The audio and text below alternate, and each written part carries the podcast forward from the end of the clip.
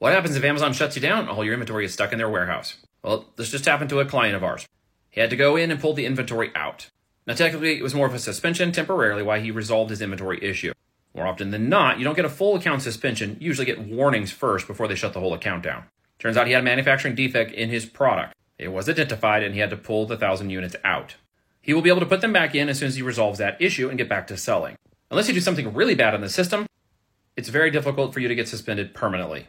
Now, if you're a private label seller, it's very different than if you're doing wholesale arbitrage, retail, online arbitrage, or any other model. It's much easier to prove that you're a legitimate business when you set yourself up correctly as a business, sell as a business, and sell in private label. Why I always recommend you sell private label on Amazon or anywhere else, and don't shortcut your opportunity when there's a much bigger game at play. Shortcast Club